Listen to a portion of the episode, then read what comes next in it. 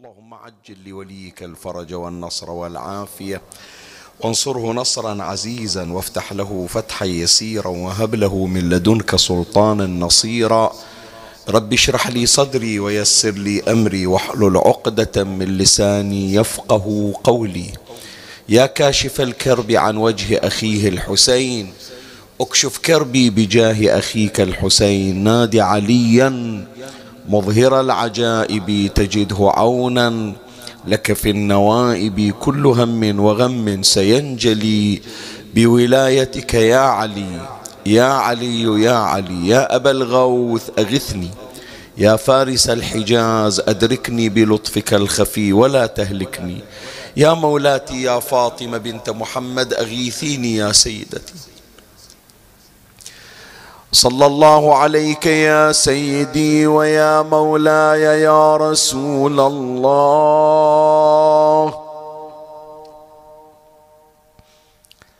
صلى الله عليك وعلى آلك الطاهرين.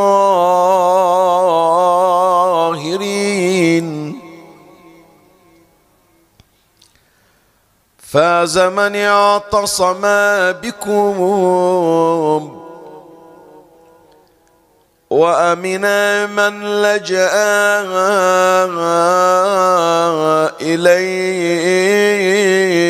إليكم.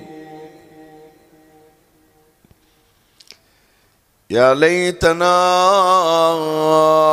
كنا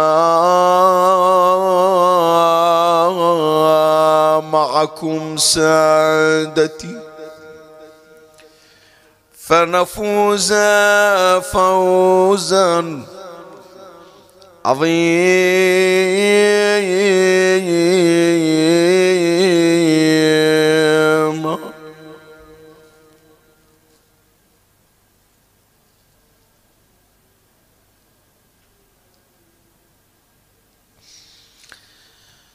بسم الله الرحمن الرحيم اللهم صل على محمد وآل محمد وعجل فرجهم والعن عدوهم اللهم صل على محمد وآله ومتعني بالاقتصاد واجعلني من أهل السداد ومن أدلة الرشاد ومن صالح العباد وارزقني فوز المعاد وسلامة المرصاد برحمتك يا أرحم الراحمين. وصل اللهم على سيدنا ونبينا محمد وآله الطاهرين.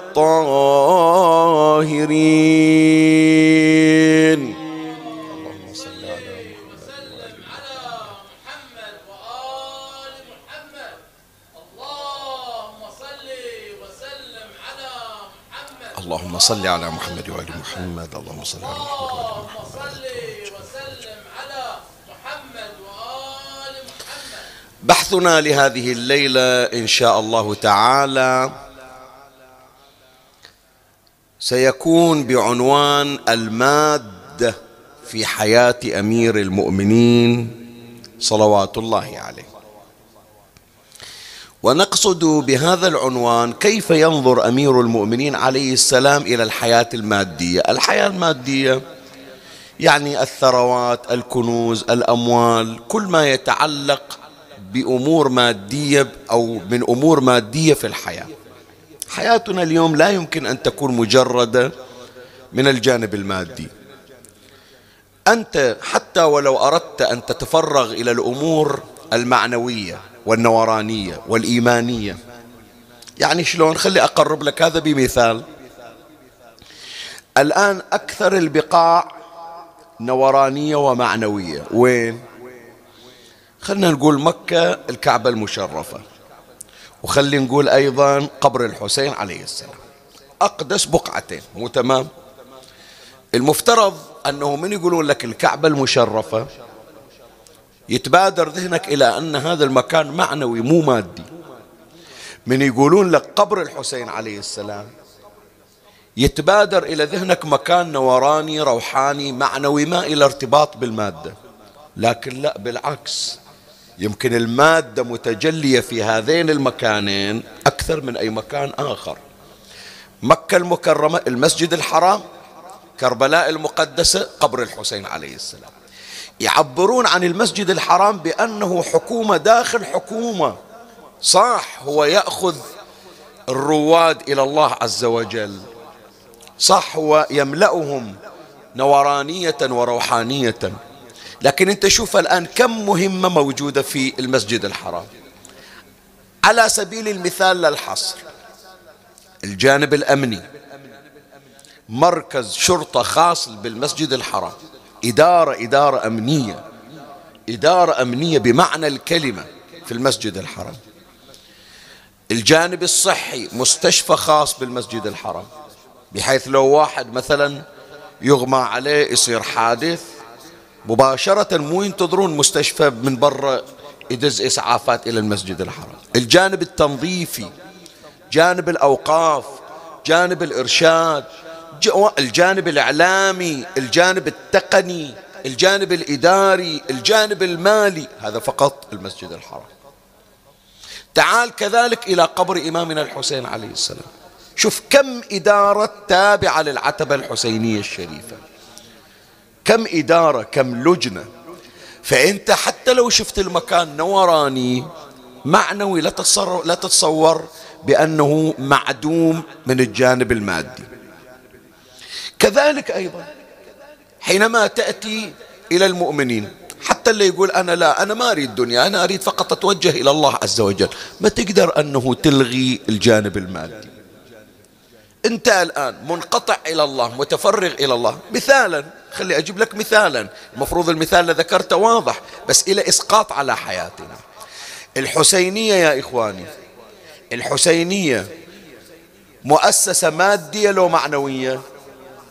المفروض الناس تتبادر إلى أذهانها الفكرة المعنوية. لا شيخنا المأتم المجلس الحسيني يربطنا بالله يربطنا بأهل البيت. ما إلى علاقة بالمادة؟ لا. هو لو مال مادة ما صار الجانب المعنوي. المادة أنه أنا أخذ لي أرض أشتري لي أرض. المادة أنه أجيب لي مقاول يبنيها على أفضل وسائل الراحة للرواد. الجانب المادي أنه أجهز بكل وسائل الراحة. الجانب المادي أنه أخلي فيها الأجهزة الإعلامية والصوتية والكهربائية وما إلى ذلك لولا الجانب المادي لما توفر لك الجانب المعنوي. حتى أيضا لما تجي إلى بيتك أنت تريد ولدك شنو؟ تريد ولدك أنه يكون شخص مقرب إلى الله عز وجل من أنصار الإمام الحجة ومن خدام الإمام الحسين. مو حتى توفر إلى هذه الجوانب. المعنوية. يصير تسويها من غير جانب مادي؟ أول شيء أنت تفكر بولد من خدام الحسين أفكر في زوجة. والزوجة لا بد لها من مهر ولا بد لها من نفقة. مهر ونفقة هذا شنو؟ مادة لو مو مادة؟ فإذا اللي يتصور بأنه الجانب المعنوي لا بد أن يكون بمعزل وبمنأى عن الجانب المادي هذا مخطئ. هذا مخطئ. يا جماعة الخمس الزكاة رد المظالم الكفارات الديات ما إلى ذلك كلها شنو؟ جوانب مادية. مثل ما تجي جنابك الآن أنت الآن للرسالة العملية. الرسالة العملية عادة منهاج الصالحين للمرجع الديني السيد الخوئي للمرجع الديني السيد السيستاني للمرجع الديني السيد الحكيم. منهاج الصالحين ثلاث أجزاء. الجزء الأول خاص بالعبادات. جزئين خاص بالمعاملات. جزئين خاص بالمعاملات جزء واحد خاص بالعبادات ما يمكن أنه تتصور بأنك أنت بعيد عن الجانب المادي. إذا تم هذا الغرض نجي إلى أمير المؤمنين سلام الله عليه. من يجي أمير المؤمنين إلى الجانب المادي كيف ينظر إليه؟ كيف يتعامل معه؟ هل أن أمير المؤمنين عليه السلام عاش مع الجوانب المعنوية ولا ارتباط له بالجانب المادي؟ أصلا ما مهتم مو البعض. من يمر على هذه العبارة يا حمراء ويا بيضاء أو يا صفراء ويا بيضاء غري غيري. يعني أمير المؤمنين لا. يبحث عن الأمور المعنوية ما إلى ارتباط بالجانب المادي. هل هذا الأمر صحيح؟ زين هل تعلق علي عليه السلام بالجانب المادي وأهمل الجانب المعنوي؟ لا هذا إن شاء الله راح يكون حديثنا هذا اللي راح نبحثه الليلة. على اعتبار إحنا الآن على اعتاب ليالي شهادة أمير المؤمنين سلام الله عليه. فلا بد أن هذه الليلة تكون ليلة تحضيرية إلى الليالي القادمة إن شاء الله. فحديثنا الليلة عن المادة في حياة أمير المؤمنين. كيف ينظر علي بن أبي طالب عليه السلام إلى الحياة المادية؟ وحتى أدخل إلى هذا البحث لا بد أولا من فصل يكون مدخلا للفصل الثاني يعني حديث من فصلين. الفصل الأول يكون مدخل إلى الفصل الثاني اللي هو متعلق بنظرة أمير المؤمنين عليه السلام إلى الحياة المادية. وأما الفصل الأول راح نمر على فقرات هذا المقطع الشريف من دعاء الإمام زين العابدين عليه السلام دعاء مكارم الأخلاق ومرضي الأفعال. راح نشرح بعض الفقرات المهمة فيه المفردات التي تحتاج إلى توضيح مبين أسرارها ومعانيها ثم منها يكون انطلاقا للحديث عن المادة في حياة أمير المؤمنين عليه السلام. هذا هو تلخيص بحثنا تمهيد لمحاضرة هذه الليلة ومن الله نستمد العون والتوفيق. ومن مولاي أبي الفضل العباس المدد وألتمس منكم الدعاء. وثلاثا بأعلى الأصوات لإمامنا المنتظر صلوا على محمد وآل محمد. اللهم صل على محمد. صل وسلم على محمد وآل محمد. اللهم صل على اللهم صل وسلم على محمد وآل محمد اللهم صل وسلم على محمد وآل الفصل الأول بيان بعض مفردات المقطع الشريف وهو الذي تلوته على مسامعكم. أول مقطع أو أول مفردة من مفردات هذا المقطع مفردة الاقتصاد. شوف الإمام سلام الله عليه يقول بعد الصلاة على النبي صلى الله عليه وآله اللهم صل على محمد وآله ومتعني. أول طلب قال ومتعني بالاقتصاد. يعني اجعلني في لذة الاقتصاد. الاقتصاد يعني شنو؟ القاصد يعني العدل. القصد هذه الثلاث الحروف قاف وصاد ودال تعني العدل. والاقتصاد يعني الاعتدال. في كل شيء في كل شيء. فلان يمشي لا هو سريع ولا هو متلكئ متباطئ معتدل في مشيته يخاطبون في اللغة العربية يقولون اقتصد في مشيتك. في اقتصد في مشيتك يعني شنو؟ يعني لا تسرع تصير متهور ولا أيضا تمشي متلكئ متباطئ. يسمونه اقتصاد في المشي اقتصاد يقولون اقتصاد في المعيشة. اقتصاد في المعيشة يعني شنو؟ يعني لا أنه أنت مفرط ولا مفرط. لا أنه مبذر ومسرف ولا مضيق ولا بخيل. يسمونه اقتصاد في المعيشة. اقتصاد في العلم. شلون يعني اقتصاد في العلم؟ لا أنه أنت مقل ما تقرأ لك صفحة وتستفيد. ولا أنه تعطل حياتك كلها والله شنو أنا قاعد أقرأ كتاب. كن متزن الاتزان والاعتدال يسمونه اقتصاد. وهذا علم يا إخواني اليوم تسمع أنت أنه أكو هناك علم يدرس في الجامعات وأرقى الجامعات تدرس هذا العلم. شو يسمونه؟ علم الاقتصاد. علم الاقتصاد اللي هو ايكونومكس زين يهتمون بشنو؟ بتعليم الأبناء وبتخريج علماء اقتصاد. شنو يعني علماء اقتصاد؟ من تسمع أنت علم اقتصاد. هذا شي يدرس؟ قال يدرس اقتصاد. علم الاقتصاد ما هو؟ نظريات. نماذج فكرية. إجوا بعض الأشخاص قدموا تجارب ونماذج فكرية. شنو غرضها؟ غرضها اولا كيف تصنع ثروة؟ أنت إما أن تكون فرد أو أن تكون أسرة أو أن تكون شعب مجتمع. أنا الآن كفرد ما عندي شيء. من غير شيء ما أقدر أعيش في الدنيا. كيف أكون ثروة لنفسي؟ إحنا أسرة. عندنا متطلبات. ما عندنا سكن نسكن ما عندنا سيارة نركبها. تمام؟ ما أقدر أعالج أهلي. ما أقدر أعلمهم. أحتاج إلى ثروة. كيف أصنع ثروة؟ إحنا بلد الآن طالع من حرب. ما عندنا شيء. كيف أصنع لنفسي ثروة؟ زين حصلت الثروة. كيف أوزع الثروة؟ وزعنا الثروة. الثروة هذه ما تبقى. قابل أن تضيع جاني أنا كأسرة ورث. حصلت مثلا يوم من الأيام مبلغ طالع لي في مسابقة وحصلت هذه الثروة. طيب هل الفن أنه شلون أنا أنفق هذا المال؟ ترى يروجون إليك. يعني لا تزعل من عندي. كل من في الوجود يطلب صيدا غير أن الشباك مختلفات. كل واحد صياد. إن شاء الله على بالك الصياد بس اللي يروح البحر. الكل. كل واحد يتمنى كيف أنه يخلي. الآن صاحب الشرك صاحب الشركة صاحب المول صاحب البضاعة. شو يفكر؟ كيف أكسب الجو... كيف أكسب الزبون؟ شلون هذا الزبون الكستمر يجي عندي ومو يجي ياخذ بضاعة؟ لو يحصل بيدي أنا صاحب محل. يا ريت ياخذ المحل كله ويعطيني مقابله فلوس. تمام لو لا؟ الكل يفكر مو تحافظ على فلوسك لا.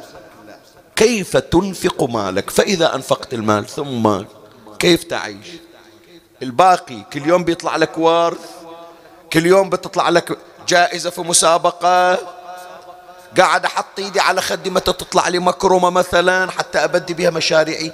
فعلم الاقتصاد يعلم كيف تحصل على الثروة وكيف تنفق وتوزع الثروة وكيف تحافظ على الثروة. وقد ما قدر واحد أنه يكون إلى رصيد ضخم وينفق هذا الكنز وهذه الثروة باتزان وباعتدال بحيث لا يقلل على نفسه ولا يخسر نفس الأموال اللي عنده. زين. وأيضا كيف يحافظ على الثروة التي عنده من الضياع؟ هذا هو علم الاقتصاد اللي تسمع عنه. ولهذا تشوفون دائما في الدراسة من يجون يدرسون في الجامعة يخلون ويا الاقتصاد علم ثاني. شي يدرس؟ قال سياسة واقتصاد. السياسة فن إدارة الأمور. الاقتصاد توجيه الثروات اللي عندك. تمام؟ هذا العلم اللي يتصورون أنه يوم تحضرنا ووصلنا إلى الألفية الثانية صرنا راقين نعرف الاقتصاد. لا ترى أهل البيت يوجهون من ذاك الزمن من ذاك الزمن يوجهن أن نكون معتدلين ومتزنين في الإنفاق وفي تكوين الثروات سواء على مستوى شعوب وحكومات أو على مستوى أسر أو على مستوى أفراد. فإذا أول شيء الإمام سلام الله عليه يزرع هذه العبارة في أذهاننا. من تقرأ مكارم الأخلاق دعاء مكارم الأخلاق ومرضي الأفعال. شوف جميل أنا دائما أقرأ العنوان بكماله وبتمامه. ما أبتر مثل ما يسأل. شي يقرون دعاء دعاء مكارم الأخلاق. شيخ ياسين عنده سلسلة في في مجلس الدعيسي شنو؟ قال سلسلة مكارم الأخلاق دعاء مكارم الأخلاق. تكملة العنوان شنو؟ من تقرأ في الصحيفة السجادية. دعاء مكارم الأخلاق ومرضي الأفعال. حصلت مكارم الأخلاق مو للتندر ولا للتفكه وإنما أن تصنع منك الأخلاق الكريمة تنتج منك أفعالا مرضية عند الله وعند أهل البيت وعند الناس وعند نفسك. هي هذه ميزة الأخلاق يا إخواني. تخلي أفعالنا متزنة. فهذا الدعاء من يزرع في ذهنك هذه العبارة من تقرأ العبارة. اللهم صل على محمد وآله ومتعني بالإقتصاد. متعني بالإقتصاد يعني شنو؟ يعني من تصير متزن في حياتك المادية المعنوية في علاقاتك. دائما تمشي باتزان أنت في لذة ومتعة. اللذة والمتعة مو والله أعطيتك ألف دينار وطلعت نص نص ساعة وضيعتها. بعضهم الشكل يتباهى. شيخنا سافرنا أنفقنا في هالسفرة خمسة آلاف دينار. ورجعنا. في أسبوع واحد طارت. ويعتبره فخر إي ما يخالف ونست روحك. لكن عند العقل عند العقلاء أنت فاشل. تروح إلى هذه الجامعات جامعات الاقتصاد. تشوف توقف على الذول اللي يتعاملون بانضباط يقول لا أنت ما تنفعني مع الأسف. ولا تشرفني أنه أستضيفك. أستضيف واحد يعرف من الأموال كيف ينمي ثروته. وكيف ينتج مشاريع حيوية تخدمه وتخدم البلد وتخدم الآخرين؟ وشلون هذه الثروة اللي كسبها أول مرة الدينار اللي حصله من أول عملية تجارية اشتغل فيها سواها مليار من دينار واحد. ما احتاج لا يبوق ولا يسرق لكن يفكر باتزان. هذا فعلا اللي ينظمنا عليه أهل البيت سلام الله عليهم. فإذا أولا الاقتصاد. المفردة الثانية السداد. اللهم صل على محمد وآله ومتعني بالإقتصاد واجعلني من أهل السداد. سداد شنو؟ السداد يعني الصواب. هذا شرحناه فيما مضى في حلقات. بس من باب التذكير ليس إلا. شوف إحنا لما واحد عنده سهم أو يريد يطلق طلقة قبل لا يطلق مو قضية والله ضغط على الزناد وطلق وطلعت هذه الرصاصة أو الطلقة. لا حتى الطفل يعرف يسويها. ميزة هذا الشخص الهداف شنو؟ أحسن التصويب والتسديد بحيث يأتي في نقطة المركز. إمامنا الباقر عليه السلام من راح إلى الشام والتقى به هشام بن عبد الملك. شوف أهل البيت شلون يعطون المعنى بتمامه وبرمته. يقول هشام بن عبد الملك هذا محمد الباقر قاعد بالمسجد وبس يقرأ قرآن وبس يدرس. إيش عرفه بشغلنا؟ خلنا نخجله ولو بشغله مو شغلته. فقال له يا ابن العم أو قال يا ابن رسول الله ألك في الرماية؟ قال له هذا أيام الصبا علمونا الرماية. قال له راح أشوف. شلونك أنت بالرماية؟ يمكن أغلبك بيها.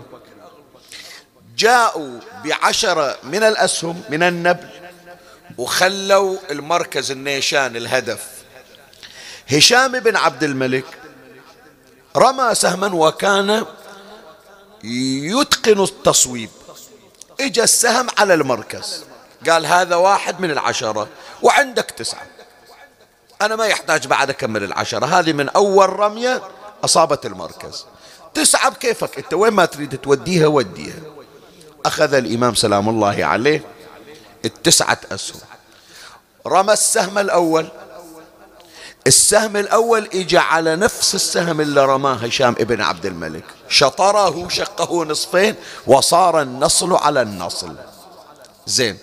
رمى الثاني شق السهم الذي رماه. صار النصل على النصل. إلى التسعة أسهم. التسعة أسهم كلها في نفس المركز لا حادت لا جانب ولا جانب وظهر ميزة تسديد سادتنا آل بيت محمد صلوات الله عليهم فإذا السداد هو الصواب التسديد يعني التصويب. من تقول أنا مسدد في صلاتي يعني ضابطنها بالملي بالشعرة. القبلة ضابطنها. وضوئي ضابطنها قراءتي ضابطنها اتزاني استقراري طمأنينتي ضابطنها.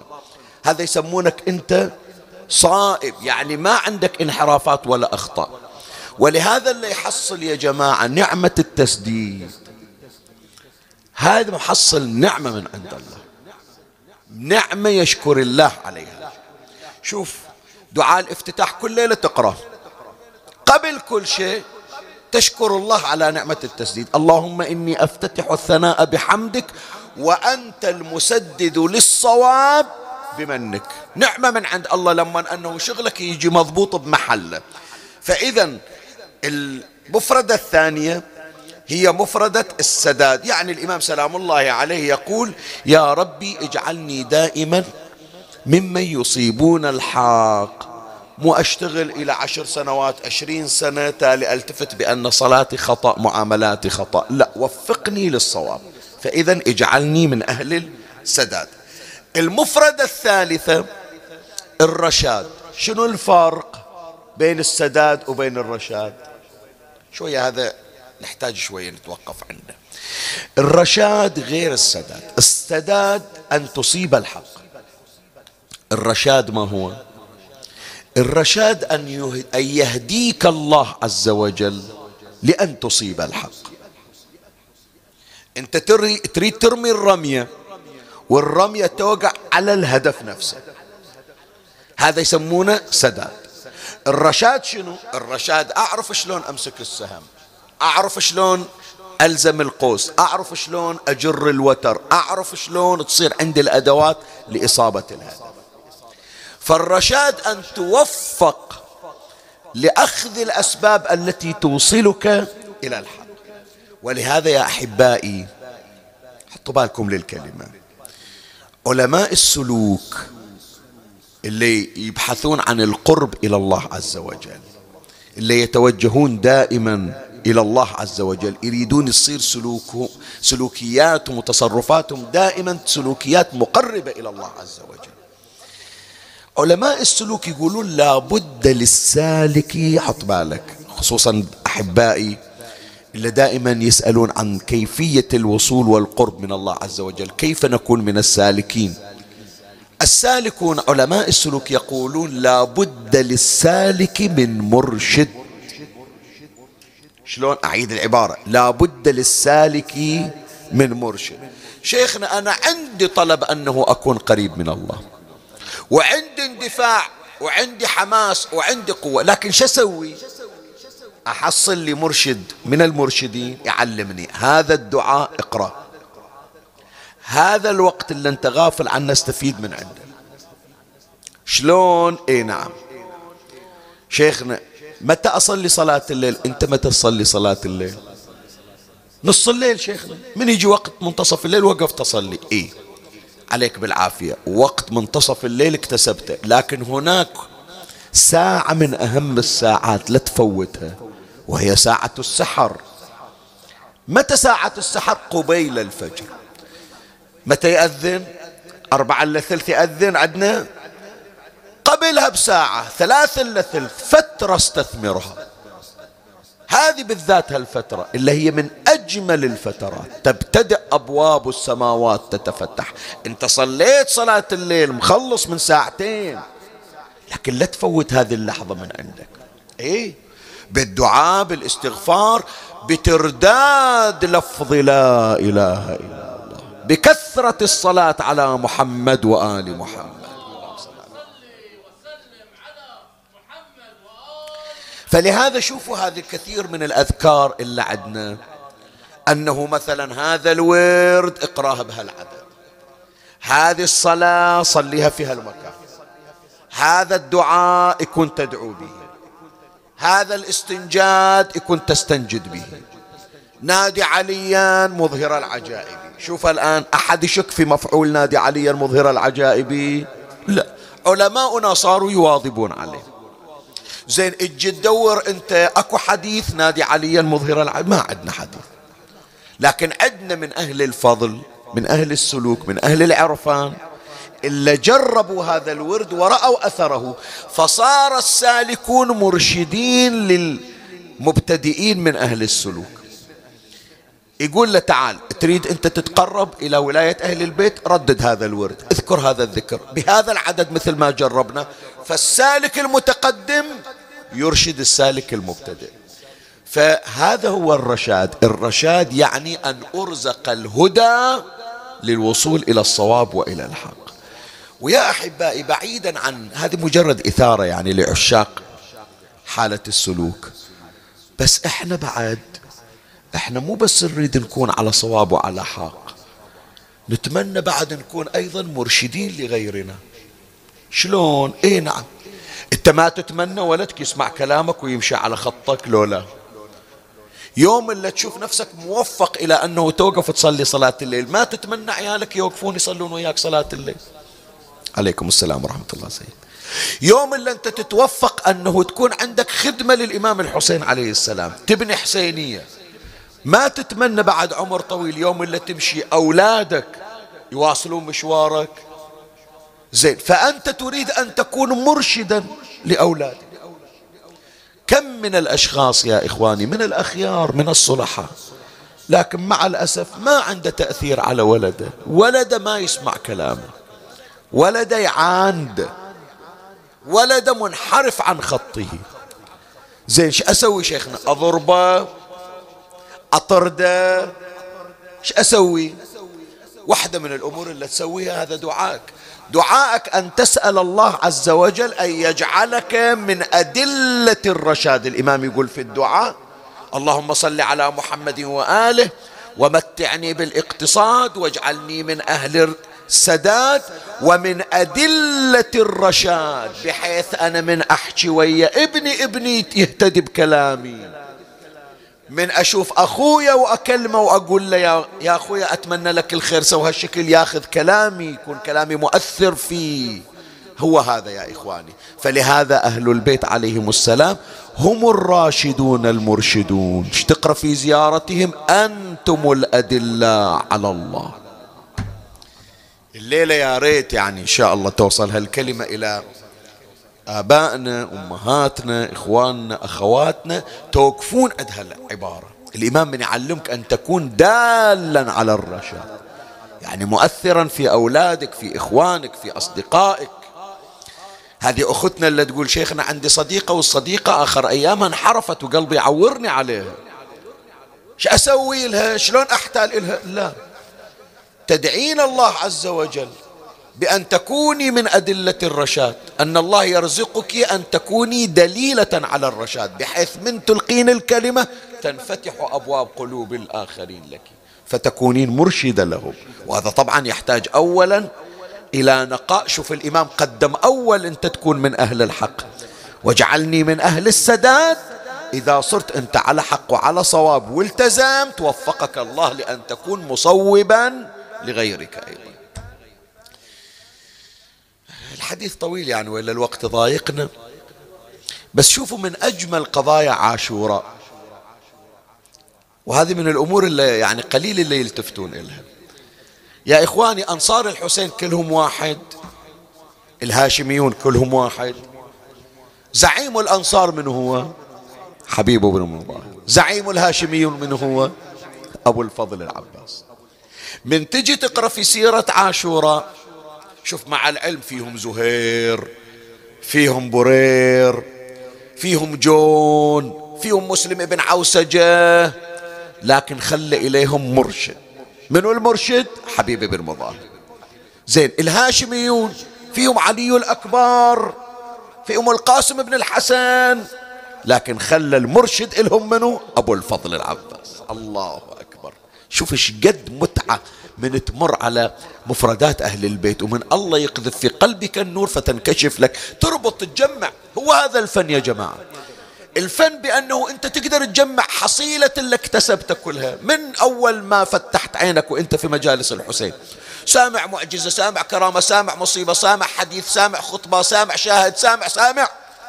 تاليها من يقذف الله عز وجل في قلبك النور.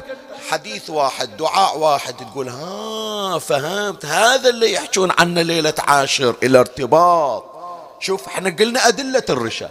ومن أدلة الرشاد إيش جاية بعاشوراء هو هذا الإسقاطات والتطبيقات. هذه علمني رسول الله ألف باب من العلم. زين ألف علم يا علي خلاص كافي. لا شنو كافي؟ يفتح لي من كل باب. ألف باب يصير مليون علم.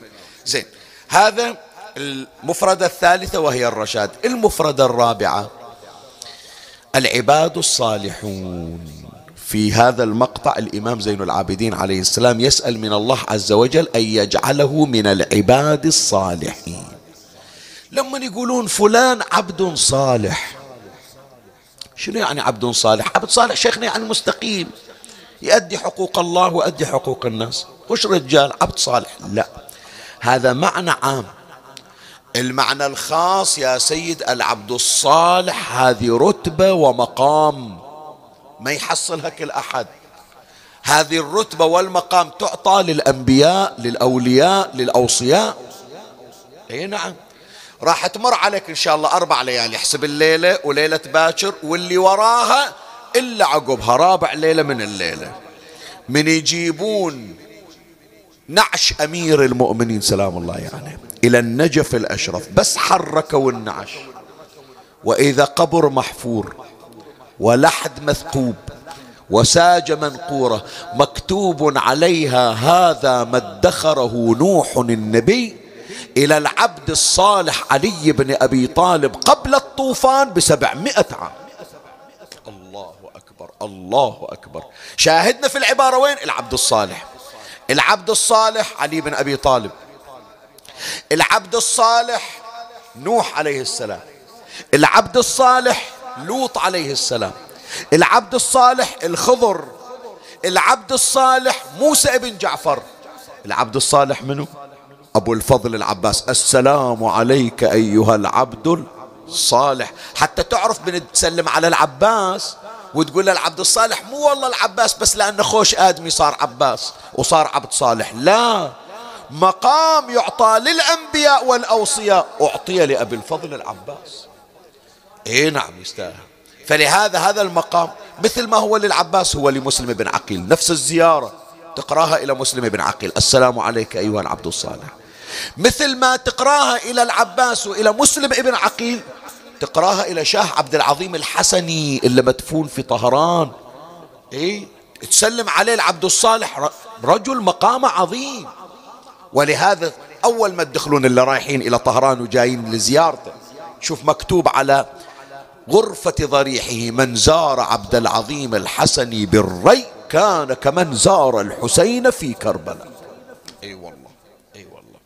هذه كلها مقامات يا إخواني. فأنت الإمام يعلمك إلى أنه تحسن ما بينك وبين الله تحسن ما بينك وبين الناس. يوفقك الله تبارك وتعالى أن يجعلك في رتبة ومقام العبد الصالح ومن العباد ومن صالحي العباد. زين. المفردة الأخيرة حتى نختم هذا المطلب. شو يسأل الإمام سلام الله عليه بعد؟ وسلامة المرصاد.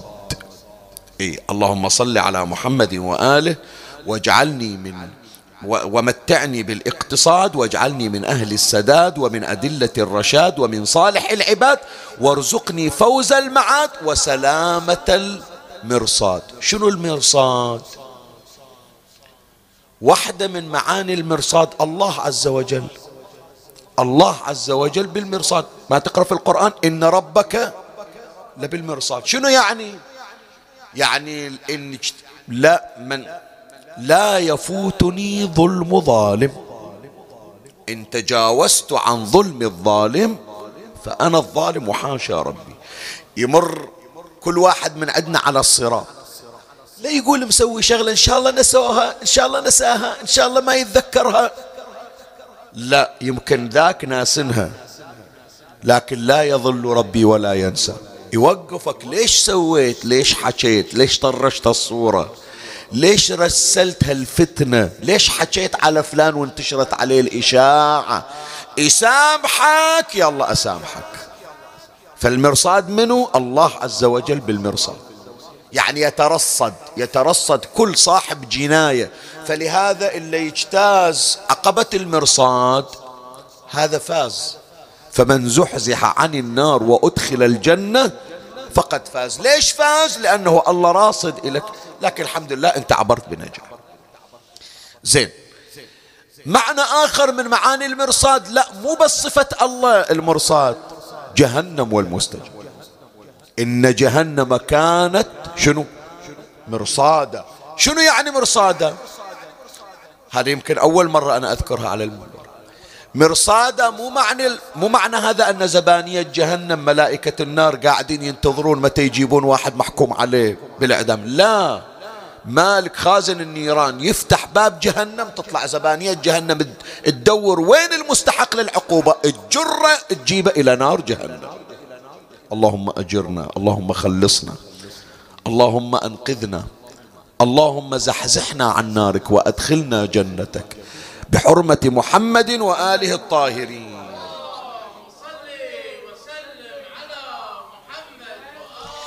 هذه مفرداتنا مالت المقطع. قمنا ببيانها وبشرحها وبالوقوف على مضامينها. بس يا إخواني شوف إيش أقول لكم. من نقرأ في هذا المقطع أعيد إليك. اللهم صل على محمد وآله ومتعني بالإقتصاد واجعلني من أهل السداد ومن أدلة الرشاد ومن صالح العباد وارزقني فوز المعاد وسلامة المرصاد تكون من أهل السداد تكون من أدلة الرشاد تكون من صالح العباد تفوز بالمعاد تحصل على سلامة المرصاد. كل هذا إذا الله أعطاك الاقتصاد في الدنيا. الاقتصاد يعني شنو؟ يعني متزن يعني منظم. من تكون حياتك المادية والمعنوية منظمة. شلون منظمة؟ مادية فلوسك ما لا تزل قدم امرئ يوم القيامة حتى يسأل عن أربع. عن عمره فيما أفنى وعن شبابه فيما أبلى وعن ماله مما اكتسب وفيما أنفق. منظم. منظم. من وين جت الفلوس؟ شلون صرفتها الرابعة شنو؟ وعن محبتنا أهل البيت. صلوا على محمد.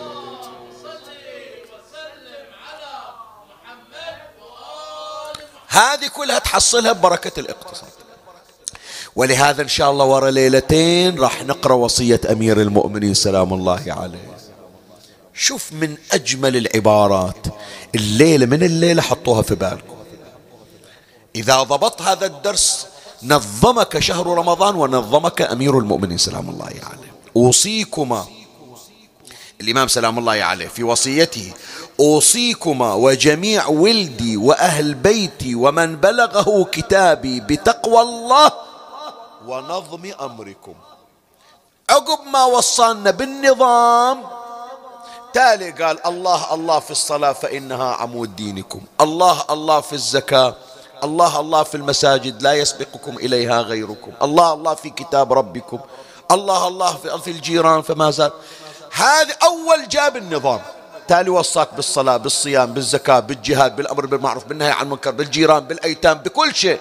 أول النظام. ليش؟ ليش أول النظام؟ الما عنده نظام يضيع صلاته.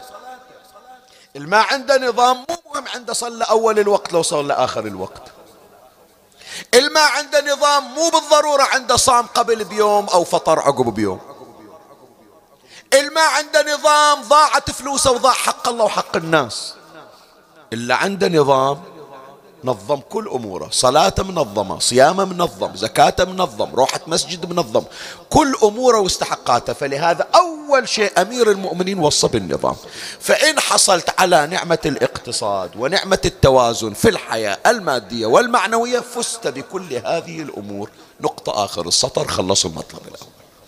إذا تم هذا الغرض تعال نشوف أمير المؤمنين. سلام الله عليه. كيف كان متزنا؟ بل سيد الاتزان. اللي يتصور بأن أمير المؤمنين عليه السلام لا ما إلى شغل لا عنده فلوس ولا شيء. ترى كثير من الناس هالشكل يتصورون. علي بن أبي طالب ما عنده شيء. علي بن أبي طالب مفلس. علي بن أبي طالب فقير. علي بن أبي طالب حتى نعال جديد ما عنده. ينقص نعاله يرد. يصلح النعل علي, ط... علي بن أبي طالب ثوبه مرقعة. فقير ما عنده شيء. أنا أغنى من علي بن أبي طالب. أكو ناس الشكل تصور. لا.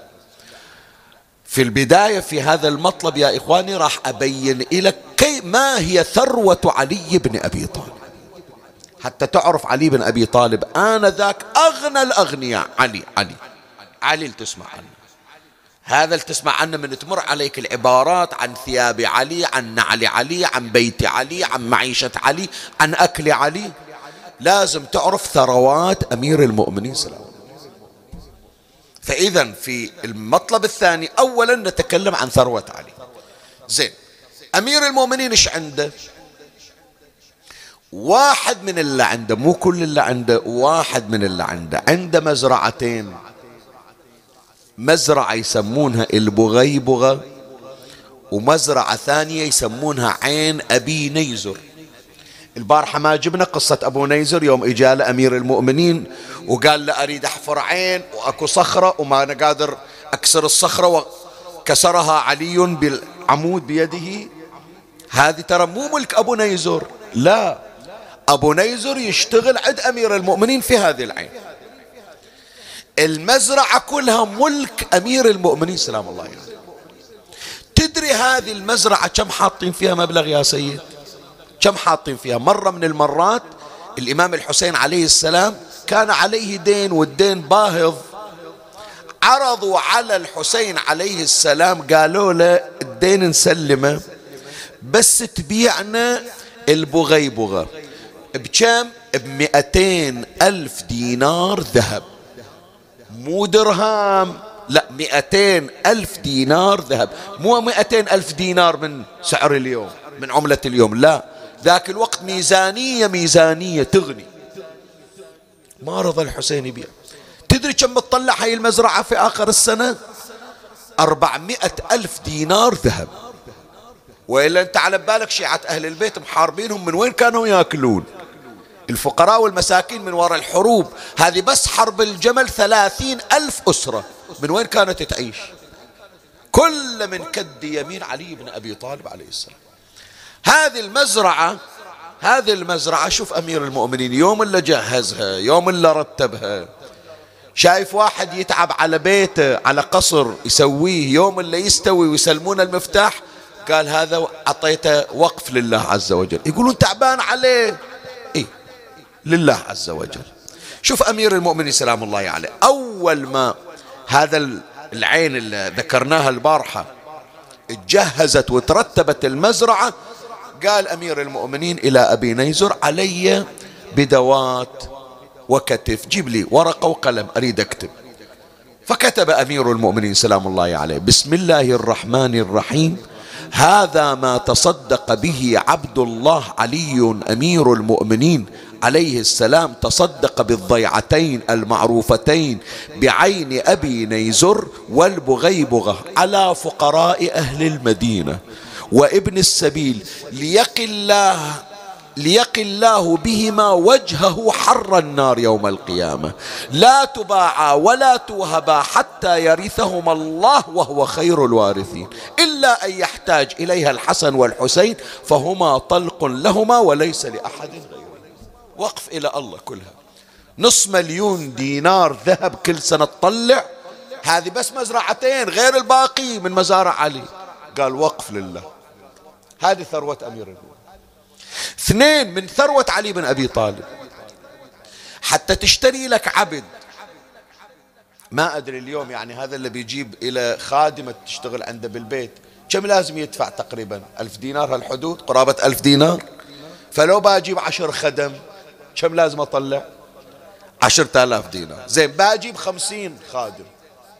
خمسين ألف. منو عنده الخمسين ألف؟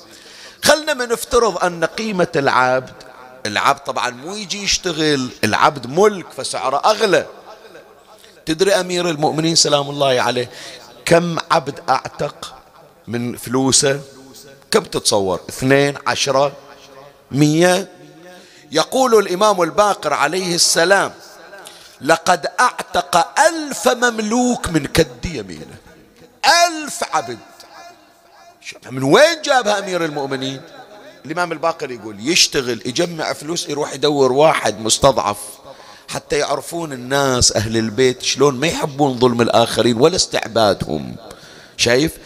ياخذ الفلوس يشتغل أمير المؤمنين يجمع فلوس. ومن يجمع فلوس راح دور له عبد مستضعف اشترى وقال له روح أنت حر لوجه الله. يقول الإمام الباقر عليه السلام لقد أعتق ألف مملوك من كد يده تربت فيها يداه وعرق فيها وجهه. يشتغل من الصبح إلى العصر حتى يطلع فلوس ويجمع ويروح يشتري بيها العبيد المملوكين ويعتقهم لوجه الله. ما وضع لبنة على لبنة ولا حجر على حجر. تروح إلى الكوفة شايف بيت علي بن أبي طالب. هالفلوس اللي عندك يا علي من وين؟ كان صرفت. قال أبدا إلى خدمة الناس. الآخرة متاخرة هناك باكر. أنا قسيم الجنة والنار. علي بن أبي طالب. فلهذا إذا علمت عن ثروة علي تعال وانظر كيف كان علي ينظر إلى الحياة المادية. يغتر بالفلوس نفسنا علي. إذا واحد جابوا له المبلغ المبلغ خلينا نقول البحارنا يقولون بنادل يعني ربطات ربطة على بربطة. بالسيارة وقلبه مشغول. بشوف كم عندي كم عطوني. لا يكون قاصر نوط إي إي يمكن الليل ما ينام. تضيع من عنده من الألف الدينار تضيع خمسمية فلس. أوه أعطوني إياها قاصرة. إيه تعال شو إيه تعال شوف أمير المؤمنين. سلام الله عليه. تعال شوف أمير المؤمنين. سلام الله عليه. شوف زهدة علي بن أبي طالب. مولاي اسمعني. يوم من الأيام أمير المؤمنين إجوا لأهل العراق أول ما إجا إلى العراق زعلوا على أمير المؤمنين. قالوا له أبو حسين هذه فلوس قصر الإمارة إلك راتب يمشي كلنا نتمنى نحصل هالشغلة. نبني لنا بيوت نعدل حياتنا نعدل معيشتنا نصرف على عيالنا نشتري لنا أحسن الثياب. وإنت إلك معاش شغلك هذا. إلك معاش عليه. ليش ما تصرف هالمعاش على على ثيابك على هدومك على عيالك؟ فقالوا له قالوا إن الله قد جعل لك ولأهل بيتك في هذا المال نصيبا وأنت تفعل هذا بنفسك. هذه ثياب واحد يمشي إلى معاش. شوف إيش قال أمير المؤمنين سلام الله عليه. فقال عليه السلام إني والله ما أرزئكم شيئا ما أكلف عليكم. هي غير فلوسكم؟ تستفيدون منها؟ ولا آخذ منها درهم واحد. واحد إني والله ما ارزقكم شيئا وما هي إلا قطيفتي. يعني هذه هي هالقطعة هلا لابسنها بس هذا اللي عندي. ما عندي كبت مصفوف في الثياب. وما هي إلا قطيفتي التي خرجت بها من المدينة. فإن خرجت من عندكم بغيرها فأنا من الخائنين. الله أكبر. الله أكبر. يا أخي شنو؟ إيش نحكي إحنا؟ إيش نحكي عني وين وين يا سيد تحصل؟ أنت قول لي. يجون إلى أمير المؤمنين يدقون للباب أبو حسين ننتظرك يقول إيه قاعد أغسل الثوب اللي علي إلى أن ينشف ألبسه وأطلع وياكم. ثوب واحد. ثوب واحد يغسله وينتظر إلى أن ينشف يلبسه ويطلع. هذا علي بن أبي طالب. عند العراقين عند مصر عند أطراف إفريقيا عند إيران عند أطراف الهند عند أطراف الصين عند الحجاز عند تهامة عند اليمامة عند إقليم عمان عند أطراف ساحل إفريقيا كلها عند إيده. ثوب واحد. ثوب واحد. لقد رقعت مدرعتي هذا حتى استحييت من راقعها. علي بن أبي طالب. إي والله. يقول أمير المؤمنين عليه السلام ألا وإن إمامكم قد اكتفى من دنيا بطمره؟ هالقطعتين اللي عندي بس. يكفيني ما أريد أكثر من عندها ليش دزن؟ خذ لك هاللون خذ لك هاللون خذ لك هاللون. قال لا هي قطعة. بالأخير هي هالقطعتين قطعتين في الكفن. لين حطوني في القبر وخلوا صوبي كبت في أكفان كل حين أبدل كفن ببدل ثيابي. ما دام هي قطعتين في الممات إذا قطعتين في الحياة. هذا علي بن أبي طالب. يقول فيه ضرار ابن ضمرة كان يعجبه من اللباس ما خشن ومن الطعام ما خشب خلاص عمي مجلسنا اكتفى فلهذا يقول علي يا دنيا. هي من أسرار أمير المؤمنين عليه السلام. أنه ما قال وما خاطب أحد الدنيا إلا علي بن أبي. يا دنيا غري غيري ما قالها إلا علي. بعض العلماء يعني ماذا من خارج المذهب الشيعي يقول ولو قالها أحد غير علي يعني غير علي وأولاد علي. لو قالها غير أحد غير علي لافتضح. منو يقول اليوم يا دنيا غري غيري؟ أنا أعرف أرجع وأنا أحاتي شرحناك الباكر. هذا إلا علي. يا دنيا غري غيري. إلي عني إيا أبي تعرضت أم إلي تشوقت لا حان حينك هيهات لا حاجة لي فيك قد طلقتك ثلاثا مو طلقة وأرد أرجع إيه فلهذا قال لا رجعة لي فيك فعيشك حقير وخطرك يسير وأملك حقير. اجوا عاد شعراء البحرين. الله الليلة شوية إلي خلق. إلي خلق أنه نرجع إلى أيام آبائنا وأجدادنا مثل ليلة الثمانية عشر يحضرون النفوس إلى تلقي مصاب أمير المؤمنين. يعني من الليلة ليالي علوية. هذا اللي طلق الدنيا وقال الدنيا ما أريدها. كان الدنيا وقفت قدامه قالت ما تريدني؟ الملوك والسلاطين يتمنون رضاي. وإنت يا علي أجيلك وتطردني؟ شوف إيش أسوي بيك. شوف شلون أنتقم من عندك. بيك وبزوجتك وبعيالك وبناتك.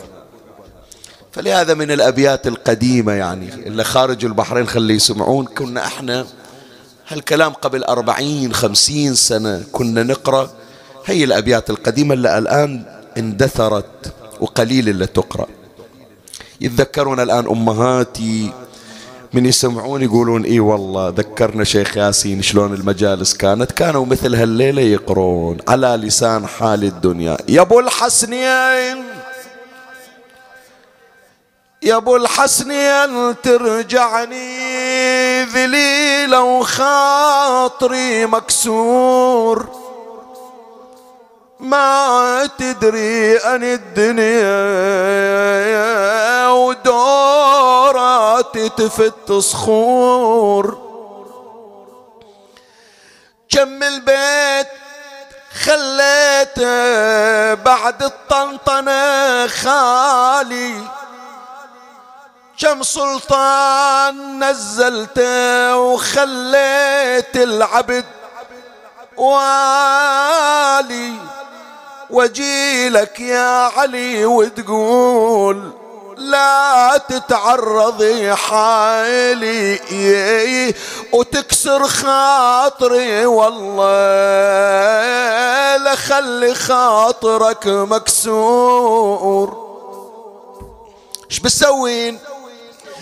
دوراتي إذا دارت عليكم يا علي بتشوف؟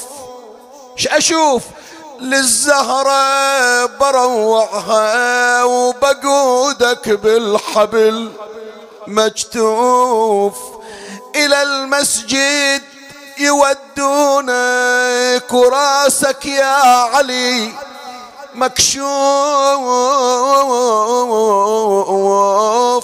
بيك تحوط كل الناس وسيف الكل لك مشهور. بعد إيش بسوي المنبر لخلي عليه يصعد فاجر كذاب. شي يسوي؟ يفتي بالشريعة بزور ويعصر زوجتك بالباب. مو كافي؟ قالت لا مو كافي. واشفي قلبي يملنك بضربة وسطة المحراب؟ وخلي ايتامك بهالبيت.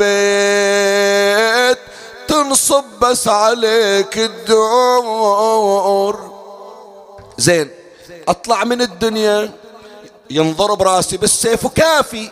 قالت مو كافي. طردتي وتطليقي مو كافي. حتى أولادك اجى عليهم واحد ورا الثاني. وأما الحسن باسم وبقطع لفاده.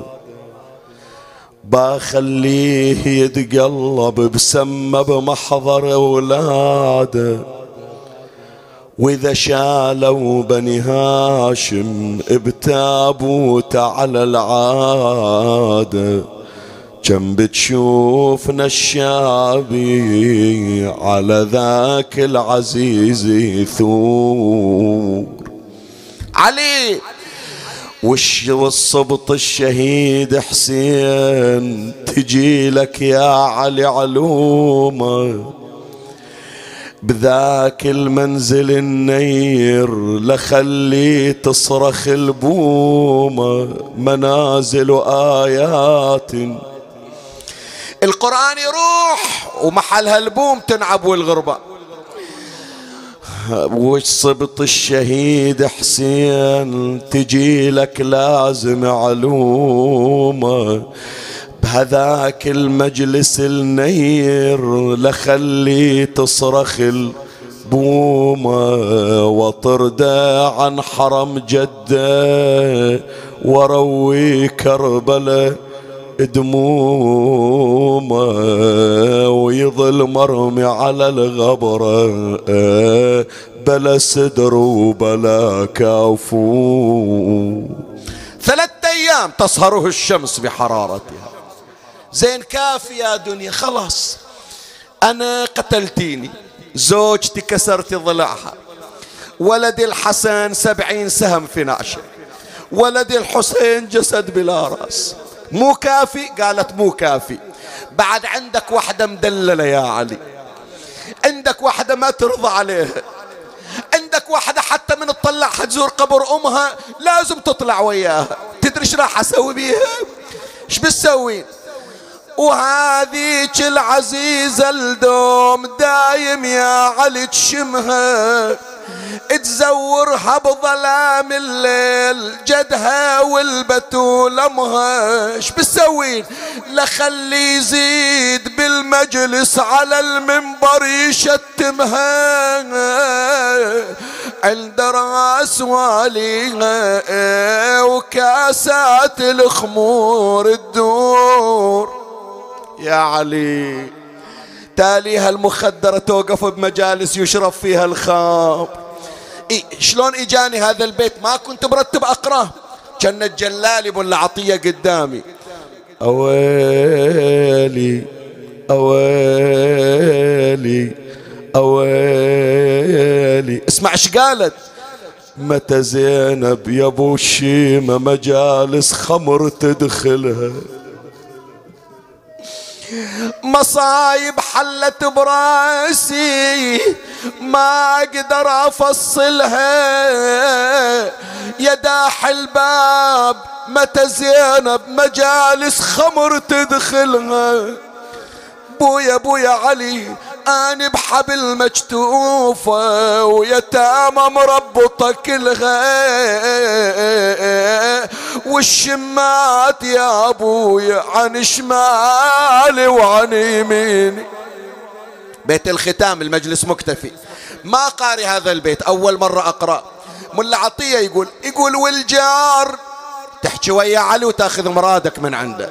والجار يا حيدر يا حمى المطلوب والجار أخبرك يلتزيح الضيم. والجار والجار علي يا علي يا علي ترى زند انجرح بالحبل والجار والجار يار ترى اسمي تبدل خارجي. إيه ترى اسمي تبدل يا يا